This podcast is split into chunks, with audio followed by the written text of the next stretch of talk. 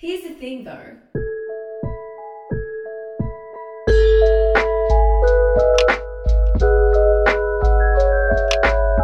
Hello, hello, hello, and welcome to another episode of our podcast. Here's the thing though.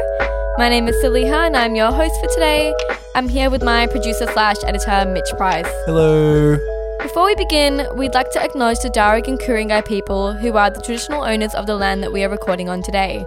We'd like to pay our respects to all First Nations people, past, present, and future, and acknowledge that we're recording on stolen land and that sovereignty was never ceded. So, Mitch, how's it going?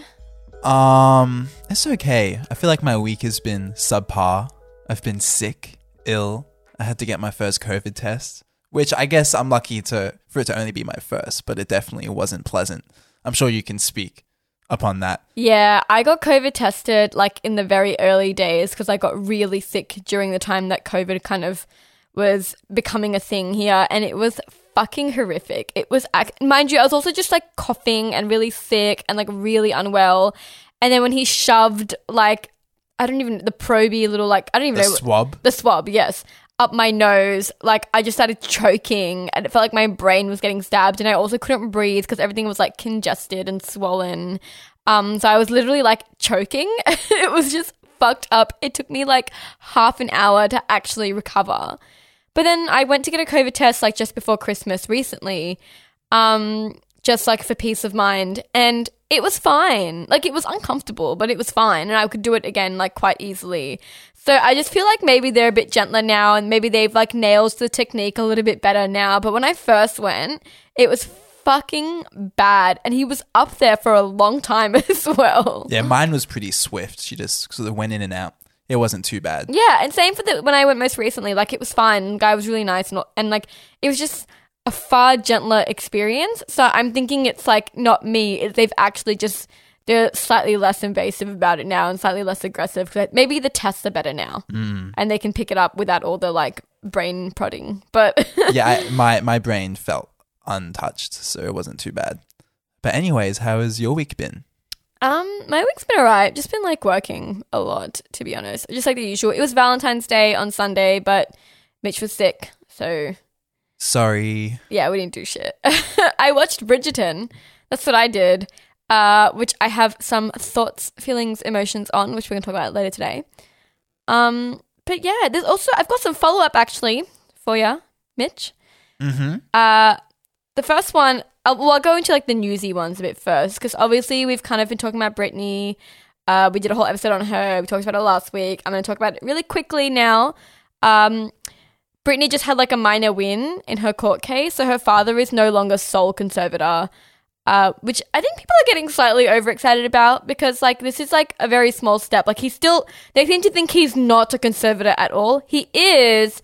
There's now a co conservator as well. Like, he just lost his bid to become the only conservator, which he wasn't anyway. Like, they did have co conservators before. He tried to upend that, he failed. So it's not like a huge change has happened. It's definitely like a small step to like a solution. It's definitely like a small win for Britney, but I feel like a lot of people just think, "Oh, she Britney's free now," and it's like, no, he's still the conservator, just not like the sole one. Let's not get overexcited, guys. Um, And yeah, I mean, it's still great news, but it also it just seems like for anything to get done, a, like a documentary has to be made. I know. For anything, for any justice to occur, Well, speaking of that, funny you should mention the documentary because apparently Netflix is now going to release their own spicy Britney documentary. And I'm just like, okay, where do we draw the line between like, you know, doing it for the greater good and then just like profiting off of Britney's situation? Like, I don't know. it's the 2000s all over again.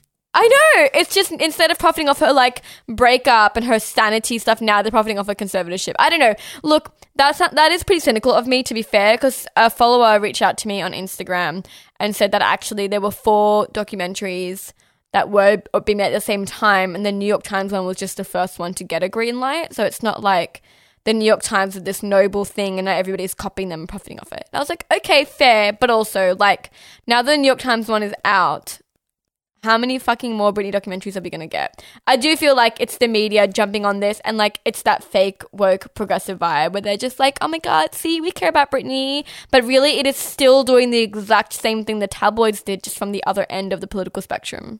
I mean, they'll make him for as long as we'll watch him. Yeah, and I'll fuck, and I will watch it. So, so maybe I should just shut up. um, but again, like just a slight going off of Britney's court case thing. Uh, Justin Timberlake, who we talked about in last week's episode, uh, when we talked about cancel culture and just like the rampant misogyny and racism in Hollywood. Uh, recently came out with an apology to Britney Spears and Janet Jackson because of how he ruined both of their careers in the early 2000s. Just a quick refresher. I mean, he pretty much played the victim in him and Britney's breakup and painted her as this like villain that broke his heart. And it was a huge part of how the tabloids like decimated her. And similarly with Janet Jackson, like he ripped up a, a part of her costuming at the Super Bowl, which like showed her boob off to everybody. And then she was victim blamed as like participating in some lewd act. And he pretty much got off scot free and then also went on to profit off of Janet Jackson's career being destroyed. So this guy's done some fucked up shit.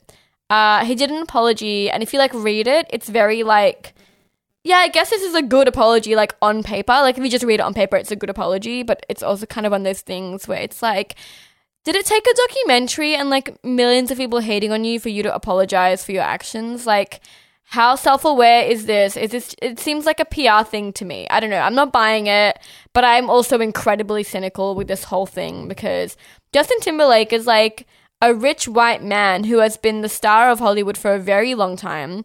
And while he may not have like the deepest grasp of white politics and white supremacy politics he did at least to some extent understand that he was profiting off the demise of Britney and Janet, and he fueled those flames for his own benefit during the time. So I'm like, mm, he's all like, oh, I failed Britney. And I'm like thinking, failing implies that you tried to help her.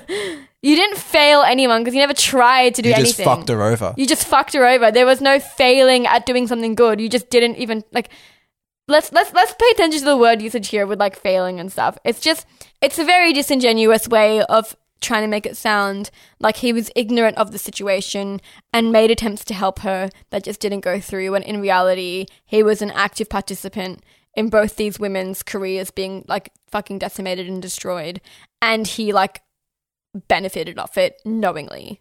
Whether or not he understands race politics doesn't really matter. Like he still to an extent knew he was fucking bullying these ladies and it was helping him. So yeah i mean fuck justin timberlake that's all I have to say on that matter.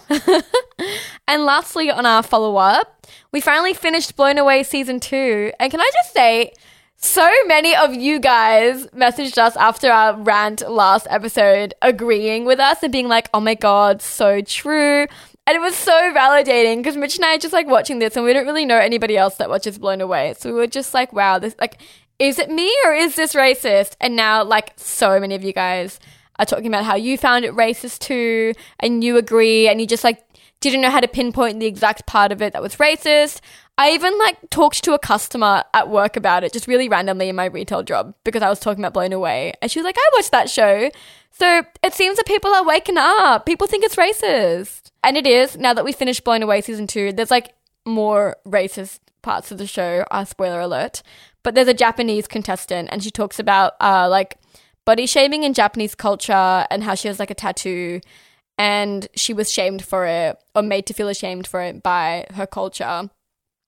And then Katherine Gray, the judge, who I think is racist, goes on to talk about how oppressed like people of that culture are and how we're so lucky in the west to be to be free to do whatever we want with our bodies. But you know here in this east asian culture where these women have no freedom like it was very much that white savior vibe of like oh those poor oppressed japanese women. And i was like i don't know man. I, you can there's it's one thing to talk about like a culture that isn't okay with tattoos. It's another to fully imply that there is no like bodily freedom. it was a bit cooked. Um, it was a bit racist again. So yeah, I was right. From season one, I was right. anyway, let's introduce today's topic for this week. Uh, we are going to be talking about colorblind casting and colorblind media in general How possible is it really to have colorblind media and actually do it well? Can we do it well? Is it possible? Or is this all just kind of racist? That's our conversation today. So, Bridgerton has taken the world by storm, being watched more than 82 million accounts in its first month.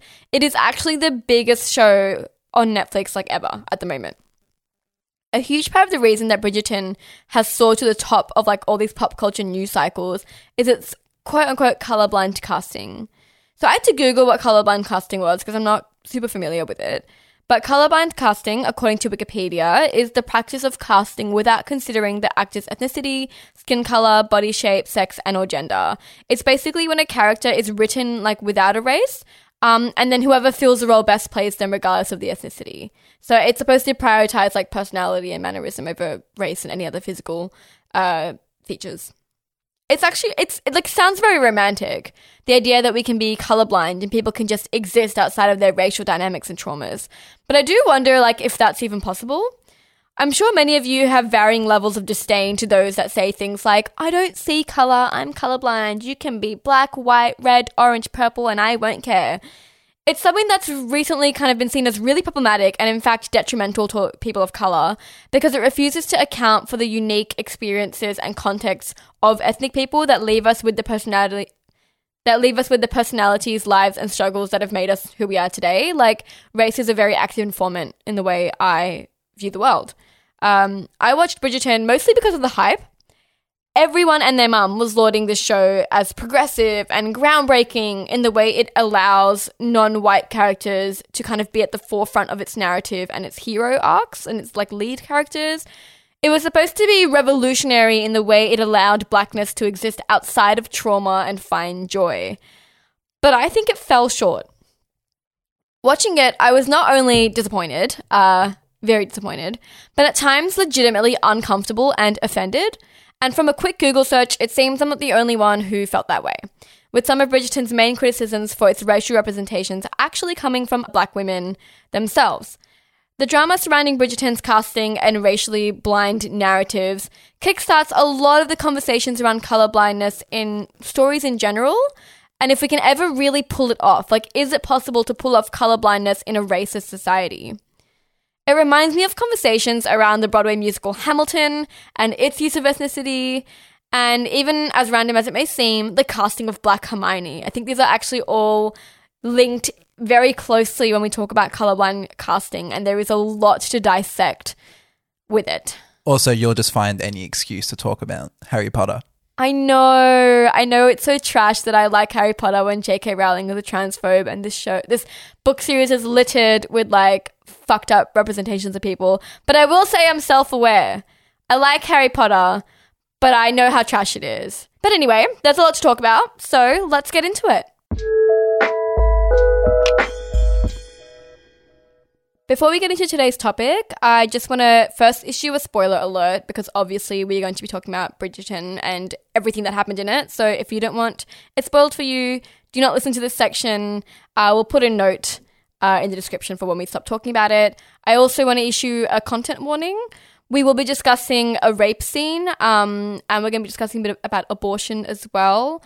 So if those things are sensitive topics for you, uh, please be safe, please be careful, and please feel free to skip uh, that part of this episode as well. Again, we'll put timings down in the description below if you want to skip it. Stay safe. By now, I imagine most of you have seen Bridgerton. I did an Instagram live yesterday where it came up, and pretty much everybody on it had watched Bridgerton. So I feel like it's a safe bet that everyone's seen it. So we are just going to get into these spoilers. We are just going to talk about it straight away. Um, for those of you who don't know, Bridgerton is a period drama that came out pretty recently. It's one season, 10 episodes, about an hour each episode, uh, based on a book series that I have not read.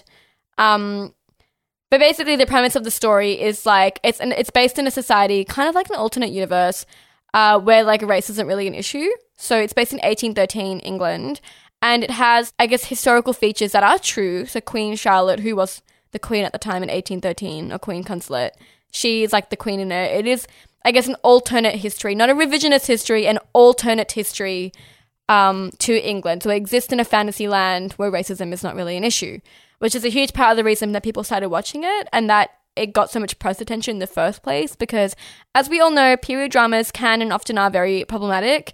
They're usually rapey and kind of sexist, and also just generally don't have any POC in them because there's just this myth that like people of color didn't exist in the 1800s in England, as if like we didn't all get shipped there by as slaves. But you know, And they can also sort of romanticize these oppressive hierarchies of the past. yeah, it can get very icky very fast with period dramas. Not that I'm hating on period dramas. I do enjoy them, but I'm just saying there are issues in that genre that happen a lot. Um, but Bridgerton was meant to be different. Uh, the whole premise of the show is actually supposed to be about informed consent, which we'll get to uh, in a second. But I guess the biggest thing in the media about it was the fact that the lead love interest is a black man.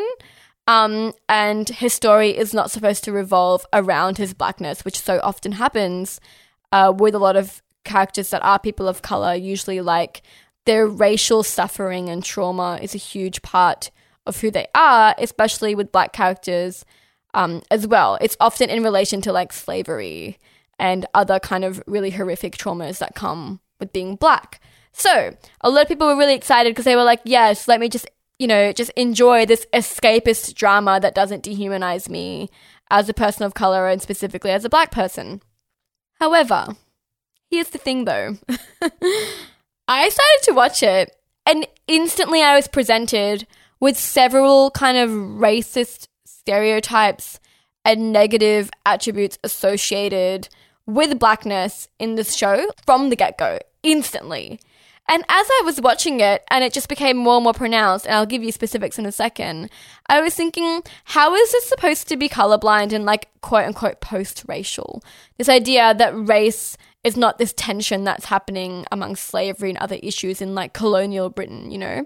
But then you start watching, and I'm instantly skeptical because from the get go, the two main black characters are both light skinned. And while there's obviously nothing wrong with being light skinned, it was interesting that colorism amongst black actors and actresses, particularly actresses, has been a real topical issue lately. Uh, like especially in the last couple of years with Zendaya's rise to fame, there's been a lot of conversations around the fact that black fame is often reserved for light-skinned black people. Um, so instantly I was a bit skeptical because I was like, hmm, these two people are leads that are meant to be seen as very attractive and very desirable and they are light skinned. And you only have to watch a little bit more to see that there is definitely a light versus dark skinned bias in the show. Something that I felt like I also just was really looking for because as like somebody who is dark skinned in my community, like in the Desi community, I am on the darker end of the spectrum. I am very familiar with colorism and the fetishizing of light skin and the idea that light skin and Eurocentric features are, you know, the standard of beauty. So the, I noticed it instantly and I was like, mm, I don't like this the more I watched, the more obvious it became. Let's kind of let's let's talk about specific examples of colorism in Bridgerton and just like racial stereotyping in general. The abusive father of Simon, the love interest, the black lead, is significantly darker skinned than Simon. He is abusive and absent, and it's co- and his like anger, his rage is contrasted with his saint like wife, who is also black but light skinned like Simon. There is a big contrast with the abusive, absent, angry, almost, and this is a very racist trope that I noticed, almost animalistic in rage, um, as is, is how it was portrayed, honestly, which is just shocking saying it out loud, to be honest, compared to like his lovely, kind, sweet, dainty, light skinned, petite wife and his smart, handsome, clever, hardworking, desirable, light skinned son. It was very strange. And it also played on the stereotype of like an absent black father or like a black father abandoning his child. I was just like, mm, what the fuck? And then you keep watching, and there are obviously black characters in the background, which is not a problem. But all the servants, and I'm literally not joking, every single servant or housekeeping staff that was black was very dark skinned in stark contrast to all the black characters in ruling class that were on the lighter end of the spectrum. The queen is biracial, so she's pale. Um, well, canonically biracial. I'm not sure if the actress is biracial, but canonically she's biracial and she's like light skinned for a black person. And there's just a stark contrast of her surrounded by all her black like handmaidens and black servants that are much darker skinned than her. And then there's also like the working class black best friend of Simon, our light skinned lead, who serves as nothing but to be the sassy black male best friend. Like he just serves truth. He just lives truth. He's just a hard worker. He's a boxer. Like there's definitely a contrast of working class, struggling with money, having to make ends meet, and being dark skinned, and then being desirable, being rich, being successful, and being light skinned. Let's talk about Simon, the male lead. Super attractive, total hottie, whatever. Uh, Mitch is just eyeing me over there. He's hot. He's supposed to be hot. But let's also talk about the fact that he's got this mysterious sexually wanton past, an absent father, childhood trauma, and he's kind of characterized as being a bit primal. Oh, I hate saying that. He is he is as a black man, as a black man characterized as almost primal in his passion, primal in like his sex life, even primal in his temper and rage as he beats the shit out of some creep that tries to, you know, come move on in his love interest, which is, I mean, justifiable. I'd beat up a creep as well. But there is definitely like an element that they're trying to give of him being primal and mysterious. And I don't like it because it's a stereotype we often see with black men in media as being hypersexualized, as, you know, having these quote unquote primal emotions that they can't, the hyper emotional, hyper sexualized, hyper passionate. Again, it kind of ties into like animalistic or less civilized ways that people have viewed black men historically, and it's racist. And it just seems a little bit tone deaf to like talk about how post racial or how like colorblind your casting is, and then to place that stereotyping on your male lead amongst all the colorism and everything else. Especially when Simon is juxtaposed with innocent milk white Daphne, who he, you know, quote unquote, is viewed as corrupting. There is some self awareness in that element because, like, Daphne has a line where she's all like, I can, like, choose, you know, who I decide to be physical with. You're not corrupting me.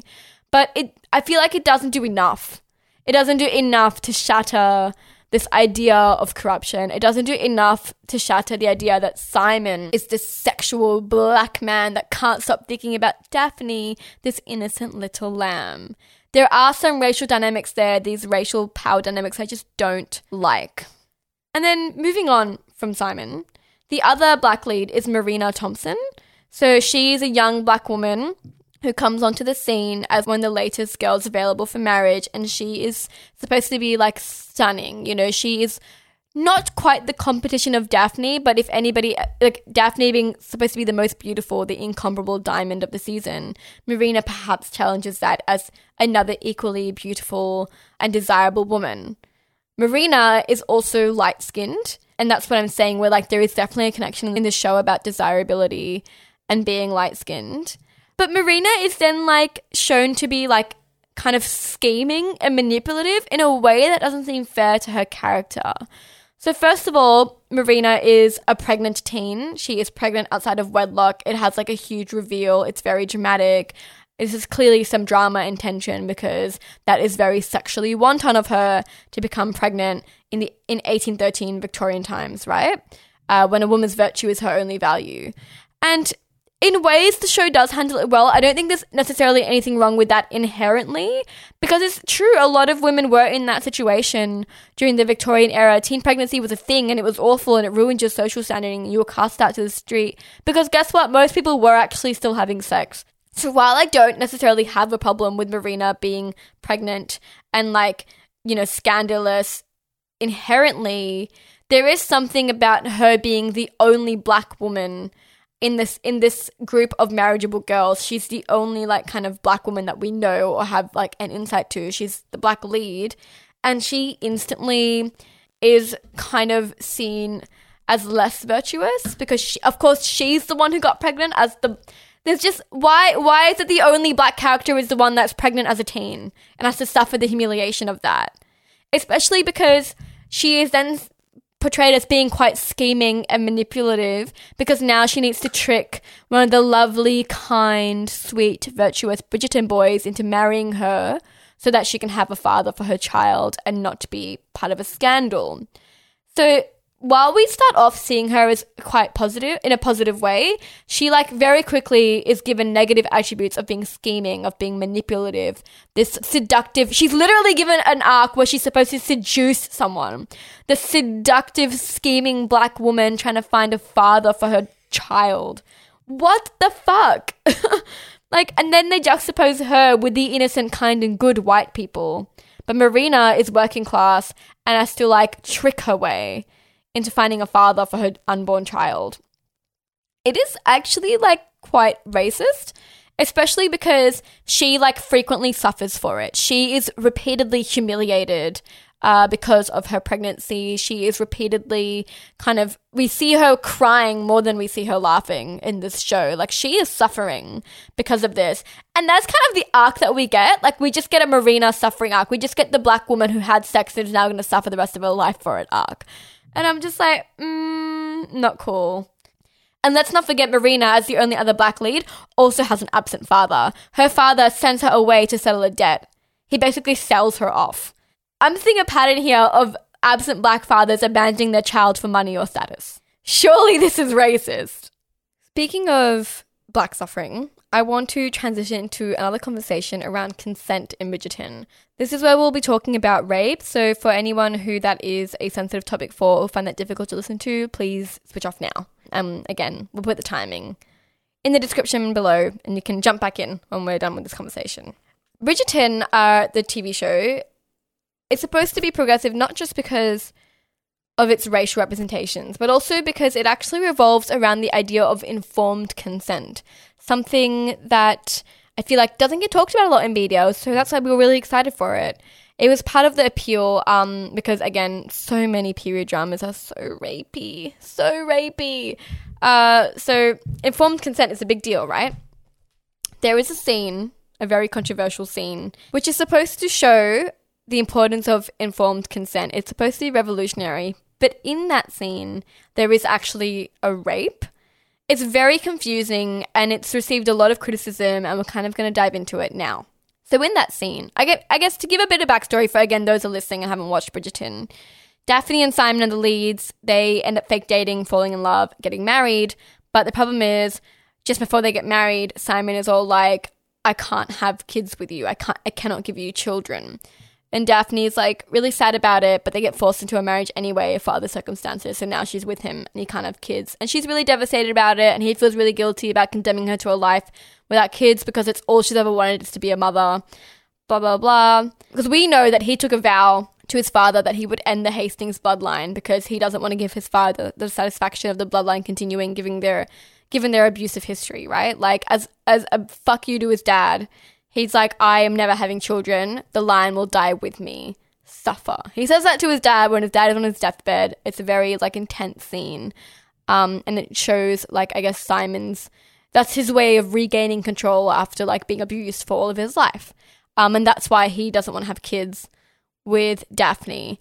There is like some kind of a miscommunication though, because he keeps saying, I can't have kids with you, and he never tells her that the reason he can't do it is because he is, you know, he's vowed not to. So she assumes that he has a medical condition where he he like cannot have kids. She thinks it's like a fertility thing. Um, and then when, when we, you know, they have like lots lots of sex in the show because it's Bridgerton. Naughty. Honestly, I feel like it wasn't as steamy as I thought it was going to be, but that's another conversation. Um, it's no Game of Thrones.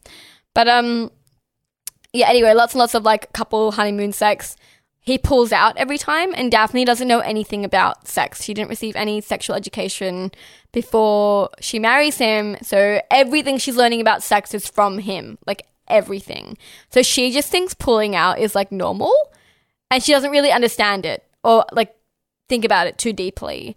But then she starts to connect the dots and realize there is a connection between him pulling out and like not being pregnant, and she eventually comes to the truth that he is pulling out to not get her pregnant. Like, as in, he is, it's not that he, like, isn't capable of having children, he doesn't want them. And she is really upset by this. She feels betrayed. She feels lied to. She thought it was a medical condition. Actually, he's just denying her children, is kind of how she views it. She is really devastated.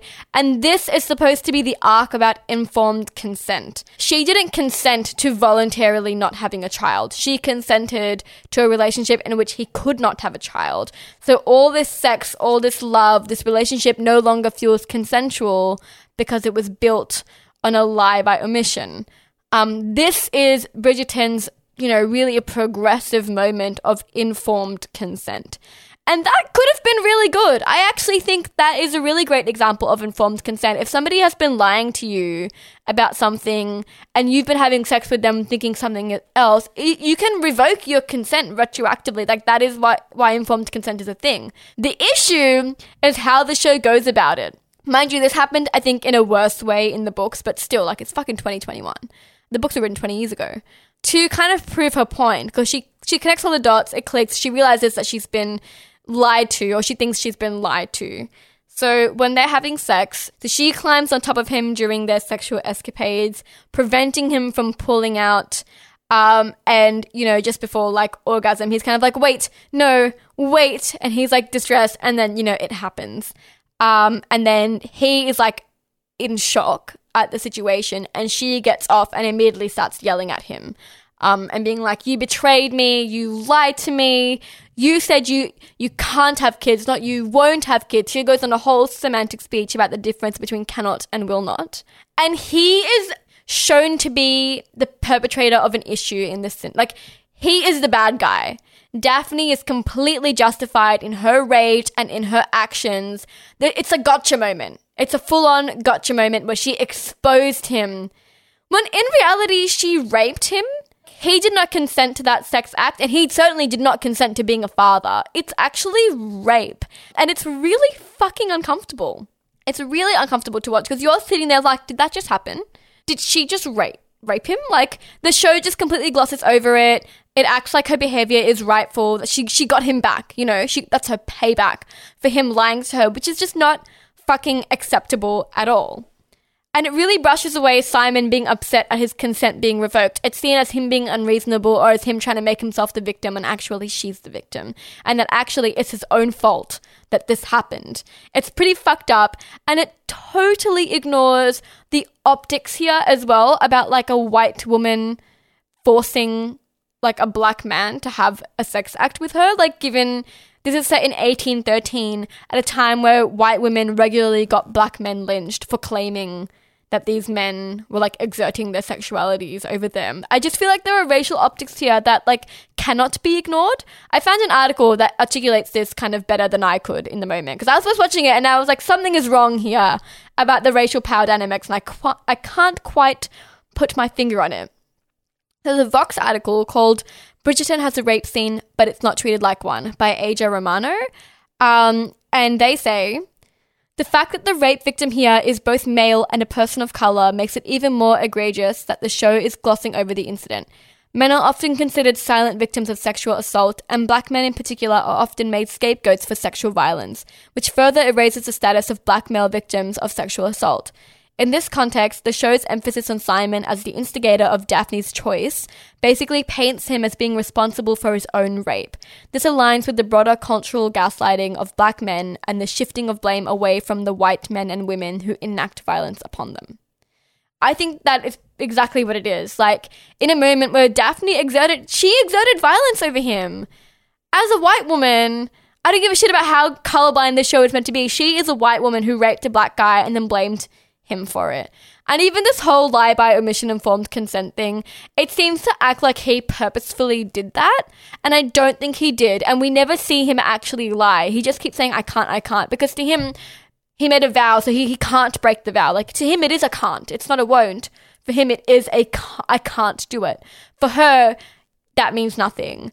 And if we want to have an argument on that, that's one thing. But to like include a rape scene to prove Daphne's point, fucked up.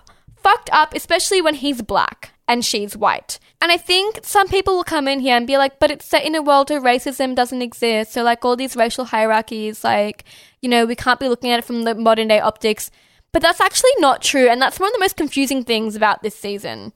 Like, it was marketed as, you know, in an alternate universe where like racism doesn't exist, like it's just colorblind. But then we find out very quickly in the show that actually before Queen Charlotte, who is black, married the king, they were living in a very racist, racially segregated society. And her marrying the king as a black woman is what desegregated the society, the society, and allowed the upward mobility of black people. And it's how Simon and his father were able to become dukes, and it's how a lot of black people be- were able to become royalty was because she handed out dukedoms and property and titles willy nilly to any black people because that was her way of like spiting the snobby rich white people. So I'm just like, okay. So actually, this society does exist on a backdrop of sa- slavery and racism.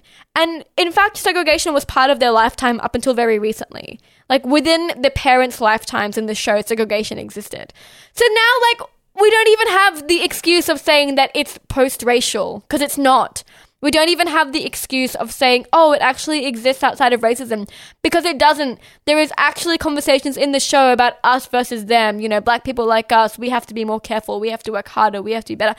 Like it acknowledges racism. So now all this other stuff that we just talked about, about racial stereotyping, about the Daphne Simon juxtaposition, there's actually no excuse for it anymore. Now it's just racist. And I don't care whether or not it's intentional either, because I think a lot of people are like, oh, but it wasn't intended to be racist. I'm like, whether or not it's intentional does not matter because it's clear that the people in charge of the casting don't give a fuck because it would have been pretty basic research to make sure these things don't happen. They chose light skinned actors with more Eurocentric features to play desirable black people, and then cast darker skinned people with more black features as either the villains or servants and working class. There are very clear connections here between respectability of certain skin tones and the humanity of various black characters. The inconsistencies in the in world storytelling when it comes to race are just further making it racist because now you can't even fucking scapegoat. There's a really great article on The Observer uh, by Carolyn Hinds called Bridgerton Sees Race Through a Colorist Lens that discusses like just the inherent racialized nature of a show and the fact that it's impossible for it to not talk about race. She said, Praising a show for casting a black man in a highly coveted position within British aristocracy and ignoring what that means when the show makes clear that the very reason he was able to inherit that position was because the Queen bequeathed it to his father purely because he was black is frankly ridiculous.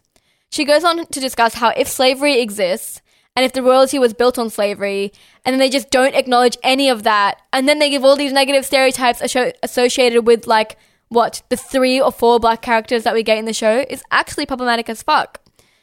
Um, something I want to bring up is Simon's the actor for Simon.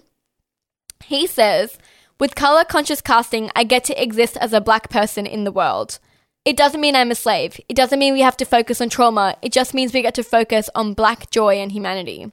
And I just want to ask, where is the black joy and humanity in this TV show? Because Simon gets raped Okay. And yes, they end up working past it until they create, and there's a happy ending. He ends up having a kid or whatever. But like he got raped and he had a childhood of suffering and abuse. So like for majority of his life, he actually suffers, which we see on screen. So where is his black joy? Where is Marina's black joy? Who like try she actually tries to force an abortion and fails. She's like broken up with and dumped and humiliated, and she ends up marrying a guy she doesn't want to marry and is really miserable because it's the only way she can secure a future for her child. She doesn't get a happy ending this season either. Where is her black joy? What about Queen Charlotte, who is literally royalty, but then we find out that actually her husband is really mentally ill and like delusional and thinks she murdered their child and hates her and tries to attack her. And she is dealing with like all this internalized struggle regarding that. Plus, she's constantly humiliated you know, in the column by the gossiper and all blah blah blah. The point is, where is her black joy? She's not happy either. And then there's our other like very very background character Will, who is the sassy black best friend. It we don't even find out his fate, but it's implied that he's about to get killed or like something is about to happen to him, but we just don't see it. And a part of me wonders re- if like the reason they didn't show us that is because then they would be killing off a black character and they don't want to be seen as racist. Because it's like None of these characters got happy endings. All of them are experiencing suffering. So where is this black joy you speak of? I don't know, man. All the black characters still suffered. And just because it had nothing to do with them uh, being slaves doesn't mean it wasn't still trauma. Going back to what Carolyn Hinds said, she also points out that majority of the speaking roles belong to white actors and says that consciously or not, Van Dusen's creative team gave almost all of the black characters with speaking lines negative attributes and beliefs that place them at odds with the white main characters. Is Bridgerton even that progressive? And one thing that I wanted to add, which is coming from someone who hasn't seen the show, who is the image in my mind is constructed purely from your analysis here, is that I just find it weird that the show wants to have it both ways. And what I mean by that is it wants to include POC actors in roles where they typically wouldn't be cast, which I think is really interesting. It seems that we as a culture enjoy historical dramas. So I, am not saying that we should police historical dramas, but we should just include the roles up to more types of people. But it also wants to acknowledge the racial implications of having POC actors. And I just don't think you can have it both ways. If you want to include uh, POC actors and acknowledge them as being black or people of color, you have to reckon with the racial history and implications of that. So you either have to do it like that or you have to be completely blind and not acknowledge that they're black because then you're not reckoning with the histories that it's built upon. That's the confusing thing about Bridgerton, which claims colorblind casting. But if it was really colorblind, you wouldn't have like tried to talk about race in the show. Like it's kind of strange that they bring up race, but then they don't acknowledge it. Like either do it in a true alternate universe where there literally was never racial segregation or anything like that, so it's actually just normal for black people to be around, or if you are going to acknowledge racial segregation, then actually deconstruct racial segregation. You cannot do surface level race stuff and then just like kind of skim over it. Either do nothing or do it well. You can't sit in the middle like that. You cannot have it both ways. And I guess that's what our conversation today is about with colorblind casting. Is, is it possible? Because Bridgerton wasn't able to do it. They actually they tried, but really, like it's not colorblind when you're when you actually talk about race politics, but then don't delve into the race politics. Like you cannot have it both ways. This kind of pushes us into a conversation about better forms of colorblind casting, or I guess in a technical sense, it being done better. And I think a really good example of that is Hamilton. Because Hamilton casts people of color in almost all of its um, roles in the play by Lin Manuel Miranda. You know, and I think a really notable version is how we have three sisters, and all three of them are different ethnicities. If we're going to talk about who plays them, which is cool. It's like this is like very true colorblind casting, not giving a fuck about the fact that obviously these three sisters would very unlikely be three different races. Who gives a fuck? Like it's about the actors, it's about the fact that they're talented and interesting and it's subversive and cool. And I love that. But but Hamilton is very controversial in the way it handles race. Because on the one hand, it's progressive in the way it just doesn't give a fuck about who plays characters in its uh, show, but on the other hand, does it have an obligation to explore racial relations when it is literally about colonization and the American Revolution? Like, how responsible is it to have black men play white colonizers who had slaves? This is an ongoing conversation, has been ever since the inception of Hamilton. There is a lot on the topic. But there is another Vox article. I've just been reading a lot of Vox today. uh, again, by Adria Romano, actually, that I think kind of introduces the topic really well. Uh, it says, is Hamilton a brilliant visionary reframing of the narrative of America, a revisionist apologetic paying undue worship to the founding fathers, or an unholy mix of both? The timing of the film adaptation's arrival helps to renew this argument. Disney Plus is releasing Hamilton just in time for the 4th of July, appropriate for the musical trappings of lavish patriotism. It also drops in concert with the most intense US political protest in recent memory, Protests to spirit the musical by centering actors of color in a race bent narrative about revolution also arguably upholds. It's an uncomfortable duality, a tension that the beloved hip hop musical has courted since day one. Exactly. Very true. I think that is very much the tension that's going on with Hamilton. On the one hand, like it's this really brilliant, interesting revisionist way of including people of color in history that forgot them. But on the other hand, that history did forget them it did erase them and it wasn't an accident. It was on purpose. So, I mean, is it right to be worshipping that history? We briefly discussed this in one of our earlier episodes about tokenism, like in movies. Uh, I think maybe it was our third, second or third episode. But I think it's actually becoming really topical at the moment, given Bridgerton's colorblind casting and how colorblind casting is kind of at the forefront of a lot of conversations at the moment. Because Hamilton kind of did it first, right? But despite Hamilton doing it first, there was always a weird kind of haze around the politics of Hamilton itself because it is it is liberal centrism. It identifies as liberal centrism. It is actually not like a left wing uh, musical, and Lin Manuel Miranda himself is center left. He's never been radical left. It's sh- I think a lot of people want it to be radical, especially people like us who have radical politics who enjoy Hamilton. They want it to be radical, especially because it has all these black people in it, and it has all these people that we see as politically progressive in it that we assume that it is progressive. But I would argue that it's not because it is still a story that like views Hamilton, as in the character Hamilton, as this idealistic youth who wanted what's best for America. And Hamilton, like, owned slaves, and his in laws owned slaves. And, like, he was actually not, like, he was, like, not pro slavery, but he also wasn't really an abolitionist either. Like, that really wasn't central to his politics. This guy was, like, more interested in the economy. And so it is awkward and kind of cringe to, like, make him seem like this really progressive left wing guy when he wasn't. There's been a lot of controversies as well around Hamilton and the way it has uh, approached racial politics outside of the play. Leslie Odom Jr., who is like the lead of Hamilton, he is the narrator. Um, he plays Aaron Burr. He is central to the story because he tells the story.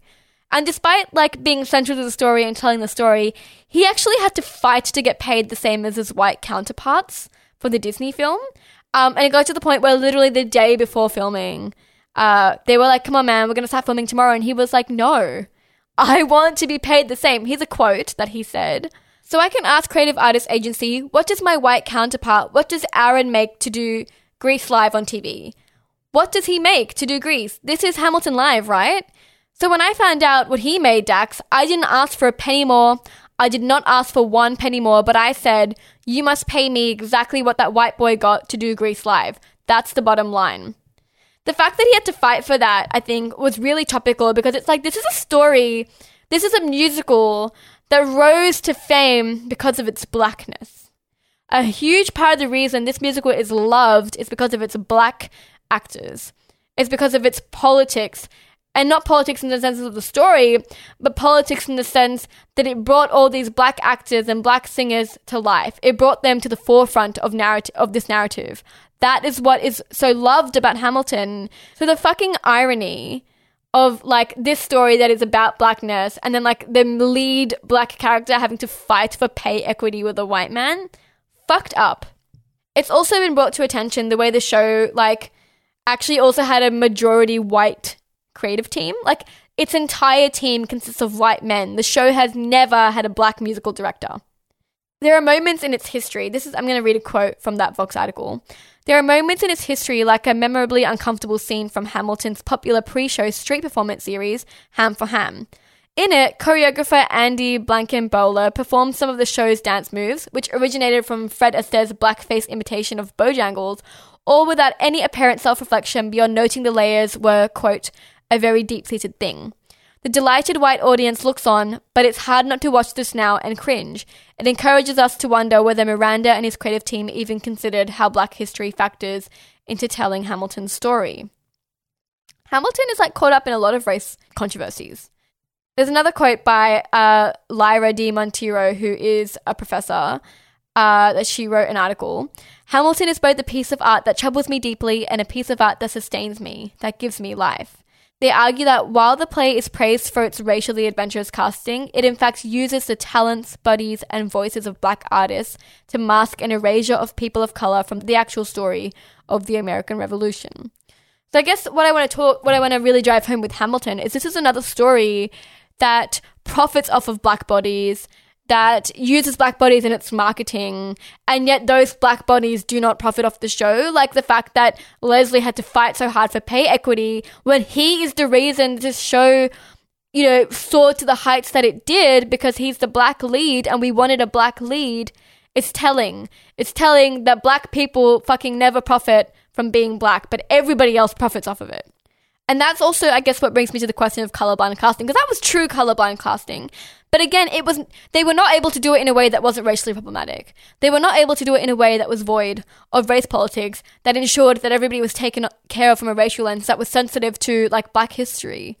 they weren't able to do it. It was still controversial. It was still uncomfortable. I mean, Thomas Jefferson was played by Daveed Diggs, a black man. Thomas Jefferson owned slaves and actually had Sally Hemings, his teenage slave that he took with him everywhere and raped. And he had six children by her. And she was with him until she died.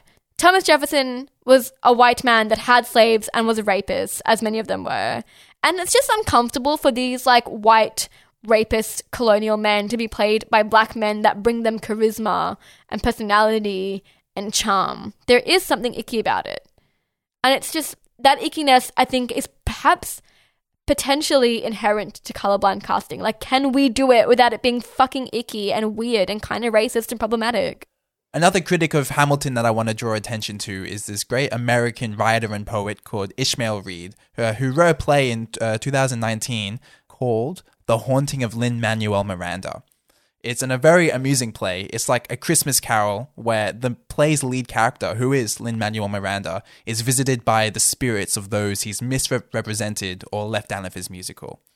Uh, so this includes Alexander Hamilton and George Washington, as well as the black slaves and Native Americans who were notably absent from the production. Uh, and just a little side note, I hadn't heard of Ishmael Reed uh, before this, but I looked him up and have been reading some of his novels, and it's really good. So I'd recommend. At the moment, I'm reading his second novel, uh, Yellowback Radio Broken Down. It's a very amusing satire of the American ideology and the American Western. So I would recommend that. Um, anyways, I guess what we need to ask is why do we have to romanticize these men? Why do these stories of the founding fathers have to be valorized and romanticized in such a way? It's ironic that Hamilton's final song is called Who Lives, Who Dies, Who Tells Your Story, as Lin Manuel Miranda is apparently not at all interested in telling truthfully the story of those marginalized, displaced, and enslaved. Instead, we just smile and reminisce because Hamilton isn't a historical work but it's blatant patriotism. Speaking of that final song, actually, just going to jump in for a second. Um, there's a section of it that is sung by Eliza Schuyler, who is Hamilton's wife, and she sings ha- about how she raised funds in DC for the Washington Monument. Actually, I'm going to read you the line. I raised funds in DC for the Washington Monument. I speak out against slavery. Those two lines come right after each other, but the Washington Monument was literally built by slaves. It was built by slaves, something that the song just doesn't acknowledge at all. And I looked it up, and according to the African American branch of the Smithsonian site, construction of the Washington Monument began in 1848 with enslaved Africans as laborers, according to several sources. Construction stopped in 1854 due to lack of funds, and then resumed from 1877 until its completion in 1888. So she raised those funds, but like, are we just not going to acknowledge that the Washington Monument was actually like built by slavery? I don't know. It was just one of those things where when I heard this song, I was like, um, what? but yeah, sorry, Mitch, go on. I just want to reference another article by Ishmael Reed, a 2015 uh, piece for Counterpunch magazine titled Hamilton the Musical Black Actors Dress Up as Slave Traders, and It's Not Halloween, which sort of perfectly summarizes how this use of blind casting is very problematic he essentially claims that it's sort of fucked up for black actors to uh, encompass the roles of someone who, of people who just wouldn't give a fuck about them. But he doesn't necessarily blame the actors, though he suggests it's ignorant, but it's because that we romanticize and valorize uh, these founding fathers, and we don't actually ever, in the schooling system or in the way we view history, we don't ever put a very critical eye upon them. So the article ends like this. So this is a quote. In the heady times during the slave revolt of the 1960s, the rebels boasted about how they were using the enemy's language and how they were stealing his language. Uh, now things have been turned upside down. Now the masters, the producers of this profit hungry production, which has already made $30 million, are using the slaves' language, rock and roll, rap, and hip hop, to romanticize the careers of kidnappers and murderers, people who, like Jefferson, beat and fucked as slaves and spied on their fucking. The very clever salesman for this project is Lin Manuel Miranda. He compares Hamilton, a man who engaged in cruel practices against those who have been kidnapped from their ancestral homes, with that of a slave, Tupac Shakur. He is making profits for his investors with glib appeals such as this one. Reed is ultimately pointing out how Hamilton is further whitewashing and suppressing the true histories of America's past, uh, completely erasing the histories of black suffering and reinforcing a sort of Eurocentric view and a Eurocentric education systems where students are receiving false information about their colonized country's past. Exactly. And that's kind of why I'm just so not sold on the idea of colorblind casting as something that's progressive because even when done correctly, like in Hamilton, where they just did not give a fuck, like I wouldn't say it's colorist or like there are any kind of preferences for certain races. Like they just casted whoever. And that is what colorblind casting is. And yet, and yet, there is still so much political tension around this. There is so, there's all this murky, kind of gross politics around it with like whitewashing and white saviorism and the obsession of like white colonial history that is very similar to Bridgerton. That it's just kind of making me think, oh, I don't know if like it's ever possible to like just ignore race. I don't think it's possible to just ignore race. Like, I don't think you can ever do something that is a genuinely good and progressive and non offensive or problematic piece with like racialized characters who don't have a concept of race. It's not fucking possible.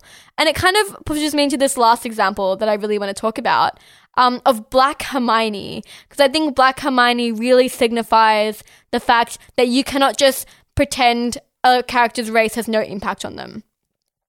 In recent years, there's become a trend for Harry Potter fans uh, to envision Hermione as black, given the fact that she has frizzy brown hair and the fact that her race and skin tone were never actually like really specified because, of course, we all just assume that anybody who isn't specified as a race is white, uh, white is the default, etc.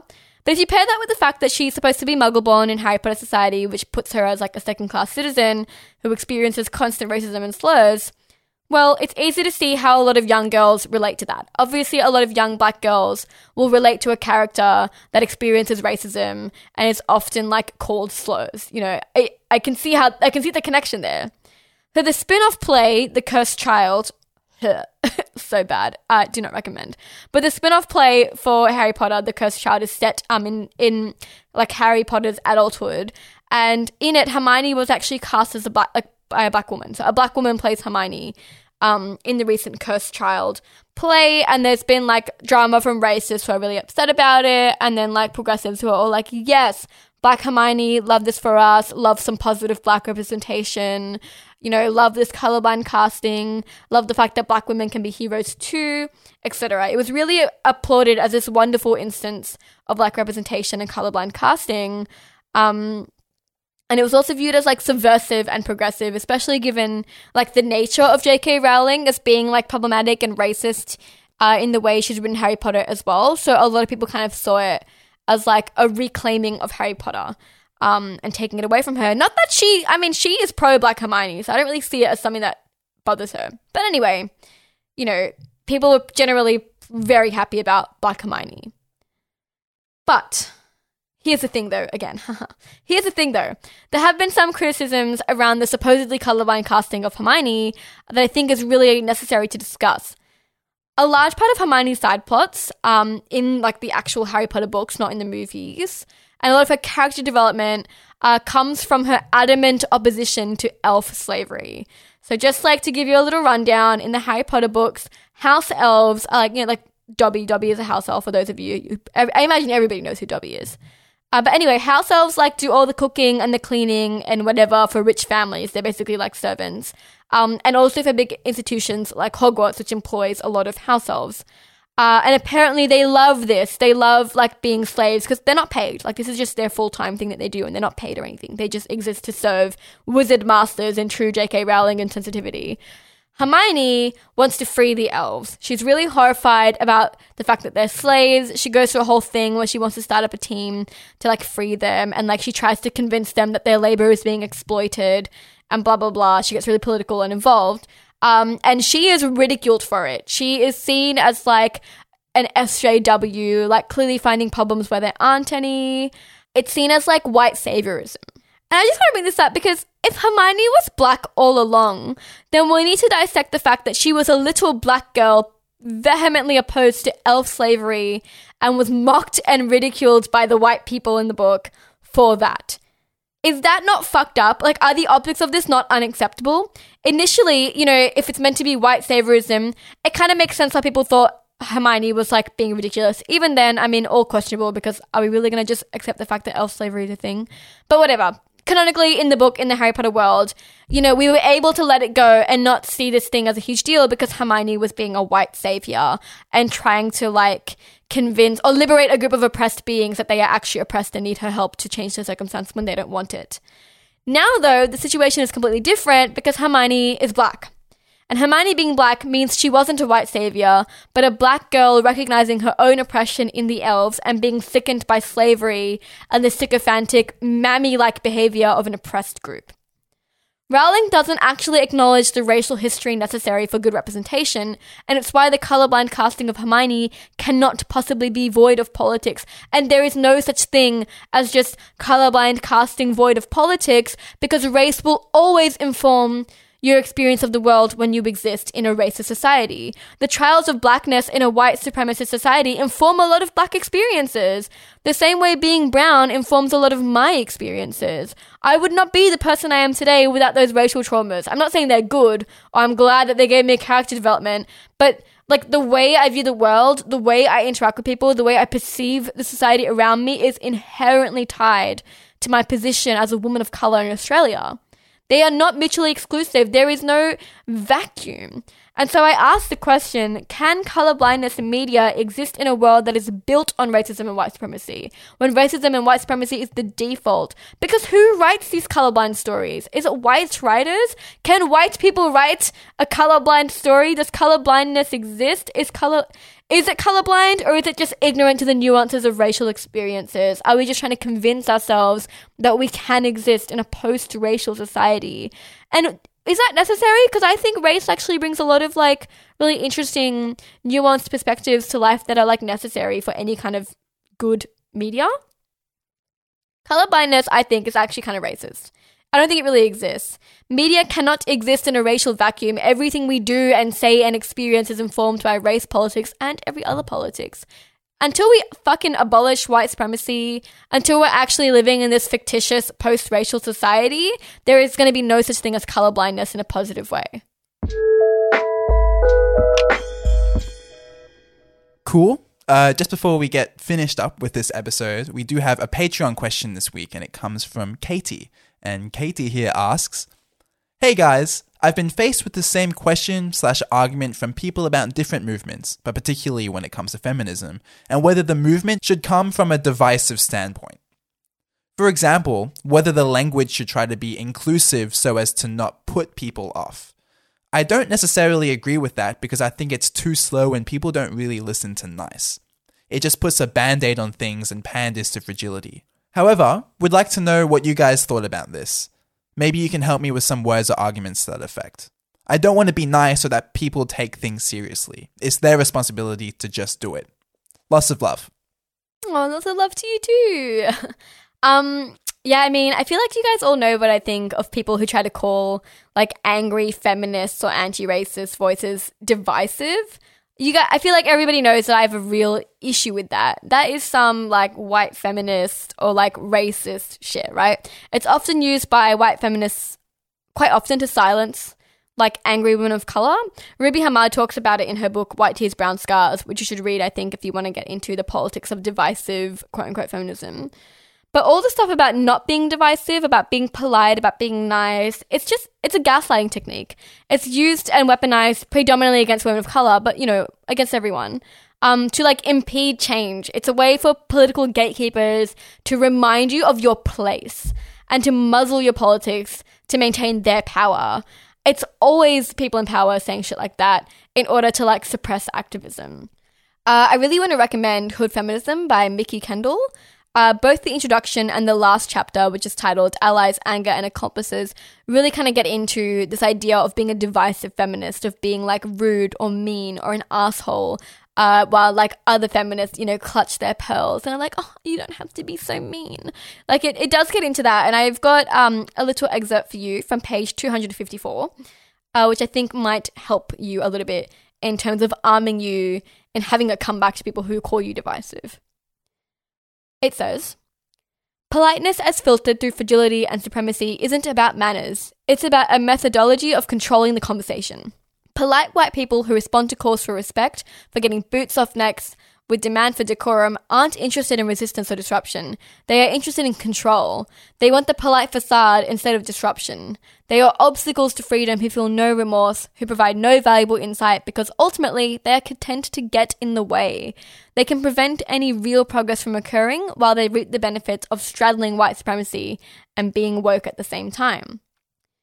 And I think that's very true. Nobody ever got anywhere being nice. When people tell you to be more polite with your activism, to not be so abrasive, to not be so quote unquote divisive, what they're really saying is tone it down because now you're starting to threaten my seat of power. Like, I want to be progressive and woke, but not to this extent because now I will lose my privileges. It's wanting to be in the middle ground of having privilege but still being seen as liberal and progressive by like the women around you or the women of color around you in particular.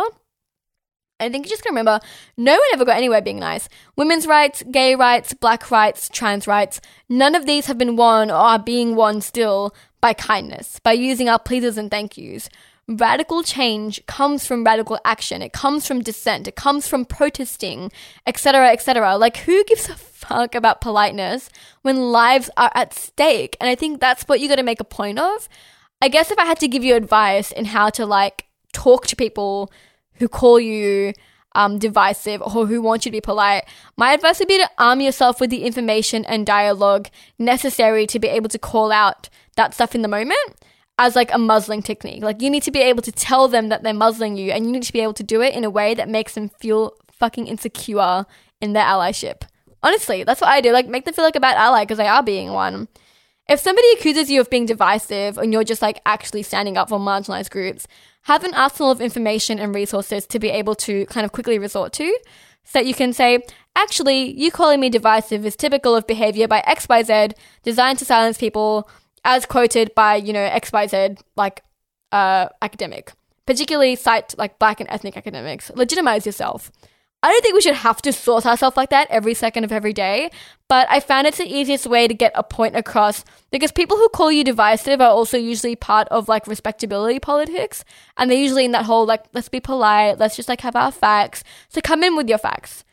Yeah, I guess when I think of this issue, I think of it in terms of, of happiness, and I'll explain what I mean by that. Uh, it seems to me that the ideology of our bourgeois society is somewhat utilitarian when it comes to happiness. Everything is about maximizing happiness, and it becomes the basis of our, well, our consumeristic culture. Every object, product, idea, or way of doing things becomes attached to a type of happiness value. And what happens with that is that eventually mainstream discourse becomes mostly aggressive towards anything which is not conducive to happiness, and that includes politics. And as Katie has seen firsthand, is that ways of being that threatens everybody's general happiness is attacked.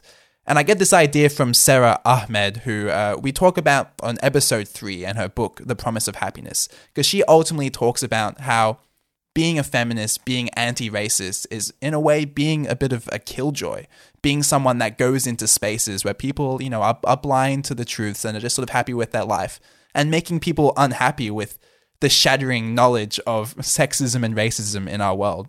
In that book, The Promise of Happiness, she has three chapters that of the feminist killjoy, the unhappy queer, and the melancholy migrant. It seems that certain types of people have unhappiness inherently associated with them. And in that book, she talks about what it means to be a killjoy, to be unpleasant, to be outwardly unhappy in bourgeois spaces that prioritize happiness over everything else. And then she talks about the inherent sadness there is in becoming aware of gender and of race and frames the consciousness of sexism and racism as shattering.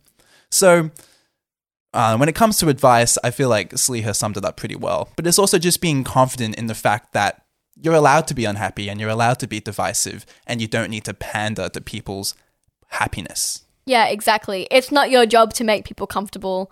It's not your job to sacrifice your own politics for the sake of them not feeling threatened or called out or discomforted. And if anything, you're being more optimistic because you believe in more significant change.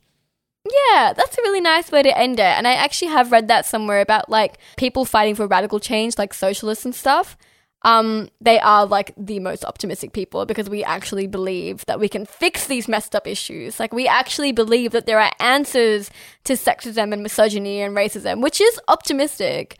Um, And I think, yeah, maybe a part of it is definitely not viewing ourselves as, as divisive, but as fighting the good fight. Well, anyways, thank you for the question, Katie. We love hearing from you. So, anyways, we just want to say that this episode is sponsored by you, our listeners. And specifically, we'd like to thank Everett, Pia, Beck, Naya, Rachel, Lucia, Sarah, Liz, Belle, and Katie. So, thank you so much.